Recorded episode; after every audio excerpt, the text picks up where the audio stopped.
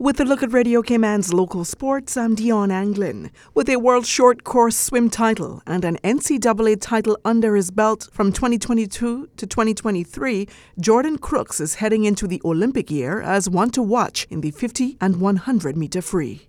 In terms of where his head is at, Crooks tells SwimSwam Media that he is staying focused in the present, taking his swimming one step at a time while knowing that he has a shot to make an Olympic final in Paris. I think it's uh, been a, a little tough winter training, but I think it's just part of the process. I can't be mad at it. It's all like part of the process, and just one foot in front of the other and putting the best foot forward. So I'm happy with it. It's been good. It's been a lot of long course. I'm kind of wrapping my mind around it and getting comfortable in the long pool again. And you know, it's really important to have the long course training, especially in an Olympic year.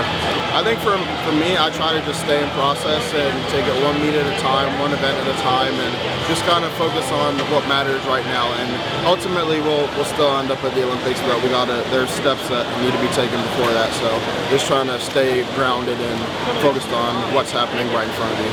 Going into my sophomore year, I was hoping to get a qualifying time. I was hoping to get a B cut, and then I did a little bit better than that, got an A cut. And after Worlds, I kind of realized that I could final, I could semifinal, and get up there with some of the big dogs. And I'm hoping to not just show up this Olympics, but put my best foot forward and um, hopefully just do well and um, maybe semifinal, maybe final. I think freshman year I didn't quite know what I was getting myself into. I kind of just showed up and hoped for the best. Sophomore year I was a lot more prepared, and I think this year will be something similar in terms of being aware of my surroundings, being prepared for the level of competition that's there.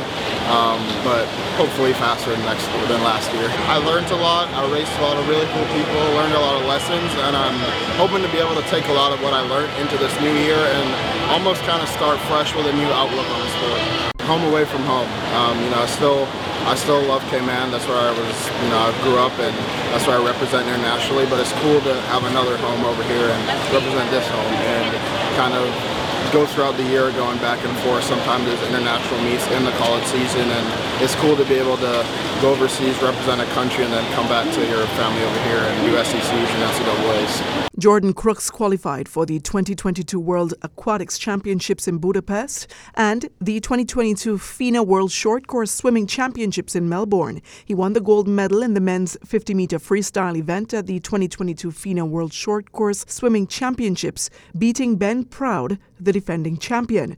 Currently, Crooks swims for the Tennessee Volunteers swim team. In his freshman year, he swam a freshman record of 18.53 in the 50 yard freestyle, as well as a freshman record of 41.44 in the 100 yard freestyle. On February 15th of last year, Crooks became the second man to ever swim a sub 18 second 50 yard freestyle as he won gold in the SEC Championship, setting an SEC record in the process and First Baptist Christian School will advance to the semifinals of the Cayman Islands Inter-Primary Basketball League. Both boys and girls teams defeated Georgetown Primary today at the home court of Georgetown. Head coach Colin Anglin says he couldn't ask for anything more as the kids gave it their all. So our boys, we advanced to the semifinals now in the main bracket, and then for our girls, we're in the Consolation Cup bracket. We advanced to the semifinals of that as well. So I'm very proud of both teams. They did very well, played hard, and uh, you can't ask for anything more. It's just all about effort, teamwork, sportsmanship. They did very well today, so we're proud of them. First Baptist assistant coach Vivian Worrell says it's so good to see how far both teams have come. I think that they performed much better than what we originally started off with. You can see, like, throughout the games, the tournament, that they have progressed very well,